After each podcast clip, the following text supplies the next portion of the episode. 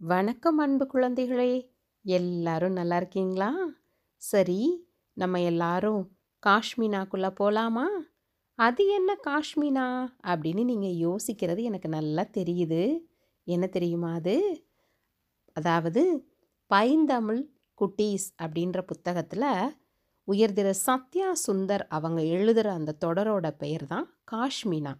அந்த காஷ்மீனாக்குள்ளே தான் விஜயலக்ஷ்மி குரல் வளம் கொடுத்து உங்களை உள்ளே கூட்டிகிட்டு போக போகிறேன் எல்லாரும் தயாராக இருக்கீங்களா? இந்த மாத காஷ்மீனாக்குள்ளே போகலாமா சரி வாங்க என்ன நடக்குது அப்படின்னு நம்ம பார்க்கலாம் டிங்கு கண்ணா ஏன் தலையில் பிளாஸ்டர் ஒட்டி இருக்கே? ரத்த வேற வந்துட்டுருக்கு. என் சாமி இங்கே வாங்க. அட அடா. எங்கள் பாட்டியின் இந்த வார்த்தைகளை கேட்டால் எல்லா வழியும் பறந்து போகுமே. அம்மா சும்மா இருங்க. இப்படித்தான் செல்லம் கொடுத்து கொடுத்து இவனை கெடுத்து வச்சிருக்கீங்க. பொய்யான கோபத்தில் அம்மா ஓரிடத்துல ஒரு நிமிஷமாவது இருக்கியாடா? இப்படி துரு துருன்னு இருந்தா எப்படி? இப்படித்தான் அடிபடும். அண்ணன் தீனாவை பாரு எவ்வளவு சமத்து.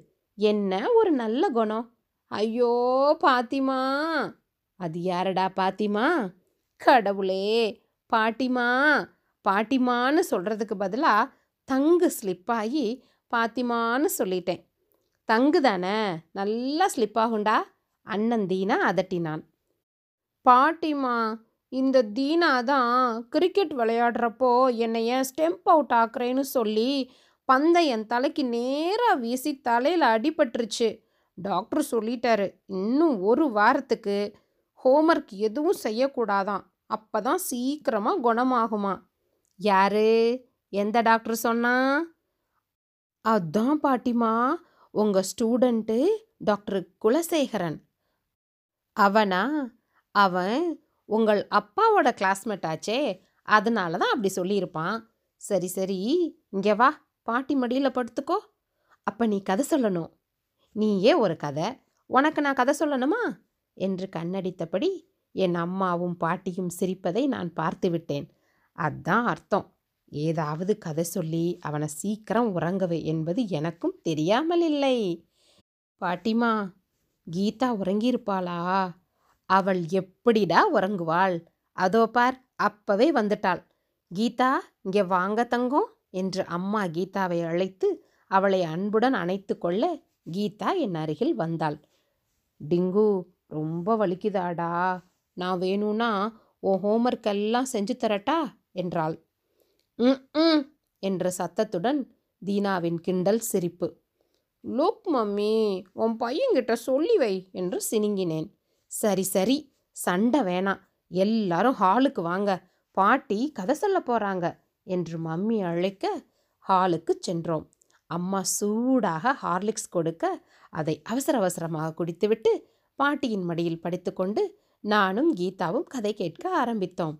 என்ன கதை சொல்லலாம்? ஆமா. டிங்கு நீயும் கீதாவும் மலைப்பகுதிக்கு போய் பெரியப்பாவை காப்பாற்றினீர்கள் தானே அதே வனப்பகுதியில் இருக்கும் வேடர்களின் குழந்தைகள் ரொம்ப ரொம்ப தைரியம் நிறைந்தவர்கள். எப்படி பாட்டி? என்றாள் கீதா. இரு சொல்றேன். அந்த காட்டில் காட்டரசன் என்ற ஒரு மிகச்சிறந்த வேடன் இருந்தான். அவன் மனைவியின் பெயர் காட்டரசி. அவர்களது மகன்தான் கலையரசன்.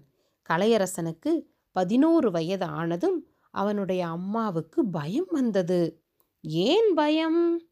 அவர்களது வழக்கம் என்னவென்றால் எந்த ஒரு குழந்தையும் பதினோரு வயதை தொட்டதும் நடு காட்டில் ஒரு இரவு முழுவதுமாக கண்களை கட்டிக்கொண்டு இருக்க வேண்டும்.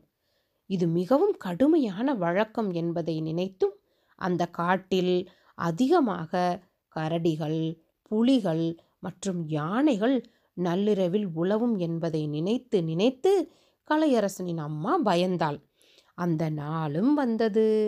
கலையரசனின் அப்பா தனது உயரமான வெள்ளை நிற குதிரையில் வந்து இறங்கினார். அவரையும் கலையரசனையும் வழியனுப்ப அந்த மலை கிராமமே கூடியிருந்தது. ஏன் பாட்டி? என்றாள் கீதா. நள்ளிரவில் இவன் தனியாக தங்கினால் என்ன வேண்டுமானாலும் நடக்கும் இல்லையா ஆமாம் பாட்டி. நினைத்தாலே மிகவும் பயமாக இருக்கிறது. காட்டரசனும் கலையரசனும் குதிரையில் ஏறி அடர்ந்த வனப்பகுதிக்குள் சென்றார்கள். அப்பா இந்த இரவு நேரத்தில் நாம் எங்கே போகிறோம்? என்று கலையரசன் கேட்டான். காட்டரசன் சற்றே கலக்கத்துடன் பேச ஆரம்பித்தான். கலையரசா அப்பா நான் இப்போது உன் கண்களை இந்த துணியால் இறுக்கமாக கட்டப்போகிறேன் ஏன் அப்பா? நீ தைரியம் நிறைந்தவன்தானா என்பதை நம் மக்களுக்கு நிரூபிக்க வேண்டும். அப்பா நான் உன் மகன். உனது தைரியம் எனக்கும் இருக்கும் என்றான். அது எனக்கு தெரியும். ஆனால் உலகுக்கு தெரிய வேண்டுமே? அது நாளை விடிந்ததும் நீ உயிருடன் இருந்தால் இந்த கலையரசன் தைரியமானவன் என்பதை நமது மக்கள் நம்புவார்கள். அப்படியா அப்பா? அதனால் என்ன? இப்போதே என் கண்களை கட்டுங்கள். அப்பா என்னை ஒருமுறை இறுக அணைத்து வனதேவதை இருக்கும் திசை நோக்கி வணங்கச் சொன்னார். இப்போது உன் இரு கண்களையும் இறுக்கமாக கட்டிவிட்டேன். நீ இந்த மரத்தின் அடியில் இரவு முழுவதும் உட்கார்ந்திருக்க வேண்டும். நானும் என்னுடன் வந்திருப்பவர்களும் உன்னை தனியாக இங்கே இருக்க வைத்துவிட்டு மலையில் இருந்து இறங்கி விடுவோம் நீயோ எந்த காரணத்துக்காகவும் அசையவே கூடாது. கண்களை கட்டியிருக்கும் கட்டை அவிழ்க்கவே கூடாது என்றார். சரியப்பா என்றான் கலையரசன். சில நிமிடங்களில் குதிரைகளின் சத்தம் குறைந்தது கலையரசன் தனியாக அந்த காட்டின் நடுவில் இருந்தான். நடு இரவானது. புலிகள் உருமும் சத்தம் கேட்டது. மலைப்பாம்பு ஒன்று அந்த மரத்தின் மீது இறங்குவதை கலையரசன் உணர்ந்தான். திடீரென யானைகள் புளிரும் சத்தமும் கேட்டது. என்னதான் தைரியம் இருந்தாலும் கலையரசன் சின்ன பையன்தானே. அவனுக்கு யானைகள் அருகில் வரும் சத்தம் கேட்டு பயந்து தன்னையும் அறியாமல் கண்கட்டுகளை அவிழ்க்க முயற்சித்தான். அப்போது நான் ஃப்ளாஸ்கில் உங்களுக்கு ஹாட் வாட்டர் வச்சிட்டேனே கப்பல் ஊற்றித் தரட்டுமா? என்றாள் அம்மா. பாட்டிமா கதையை சொல்லுங்க. ஒரே டென்ஷனாக இருக்குது அப்படித்தான் டென்ஷனில் கலையரசன் தன் கண்கட்டுகளை அவிழ்க்க முயற்சிக்கையில் அவன் அப்பா சொன்னது நினைவிற்கு வந்தது. எந்த காரணத்திற்காகவும் நான் கட்டியிருக்கும் இந்த கண்கட்டுகளை அவிழ்க்காதே என அப்பா சொன்னது நினைவிற்கு வர தனது கைகளை அப்படியே எடுத்துக்கொண்டான் நல்ல வேலை பாட்டி என்றாள் கீதா. பிறகு என்ன ஆச்சு? கலையரசனுக்கு உடம்பெல்லாம் வியர்க்க ஆரம்பித்தது.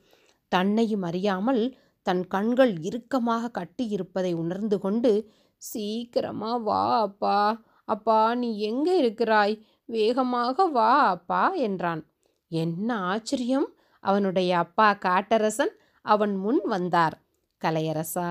என்ற குரல் கேட்டு தனது அப்பாவின் குரல் வந்த திசைக்கு திரும்பினான். அவர் மெதுவாக அவன் கண்களை கட்டியிருந்த கட்டுகளை அவிழ்த்தார். அதற்குள் அந்த வனம் முழுவதுமாக விடிந்து காலை நேரத்து சூரிய ஒளி லேசாக எட்டி பார்த்து விடிந்து விட்டது என்பதை அறிவித்தது. அப்பாவை பார்த்ததும் கலையரசன் முகத்தில் மறுபடியும் மகிழ்ச்சி. அப்பா! கலையரசா! அப்பா நீ எங்கே போயிருந்தாய்? இங்கே நள்ளிரவில் புலிகள் உருமின மலைப்பாம்பின் நடமாட்டத்தை உணர்ந்தேன். பாம்புகளின் புளிரல் சத்தம் வனம் முழுவதுமாக எதிரொலித்தது. நான் உன்னை மிகவும் நினைத்தேன். அப்பா சீக்கிரமா சொல்லு. நீ என்னை தனியாக விட்டுட்டு எங்கே சென்றாய்? நான் எங்கும் செல்லவில்லை.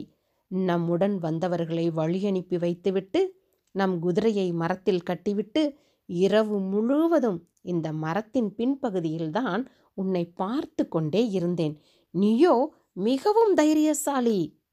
எதற்கும் அஞ்சவில்லை.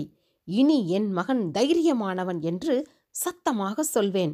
இரவெல்லாம் எங்களுக்கு பாதுகாப்பாய் இருந்த வனதேவதைக்கு நன்றி என்று சொல்லி குதிரையில் ஏறி வீட்டிற்கு சென்றார்கள். அம்மா காட்டரசி ஆரத்தி எடுத்து அவர்களை வரவேற்றார்.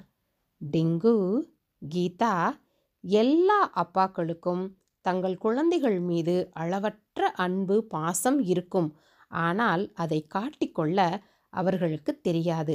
அதனால் குழந்தைகளே நீங்கள் அம்மாவிடம் அன்பு காட்டுவதைப் போலவே அப்பாவுடனும் அன்பாக இருக்க வேண்டும். ரம்யா சொல்லுங்கள் அம்மா. ரொம்ப நேரம் ஆயிடுச்சு. கீதா அம்மாவுக்கு ஃபோன் போட்டு சொல்லிடு. கீதா நம் வீட்டில் தூங்கட்டும். காலையில் டிங்குவும் கீதாவும் ஸ்கூலுக்கு போகட்டும். Tinku Geetha good night good night பாட்டிமா. குட் நைட் பாட்டிமா. என்ன குழந்தைகளே? காஷ்மினா ரொம்ப அற்புதமாக சுவாரஸ்யமாக போயிட்டுருக்கு இல்லையா? சரி நீங்களும் நல்லபடியாக தூங்குங்க. உங்களுக்கும் குட் நைட் பயணங்கள் தொடரும். அடுத்த மாதம் சந்திப்போம். நன்றி வணக்கம்.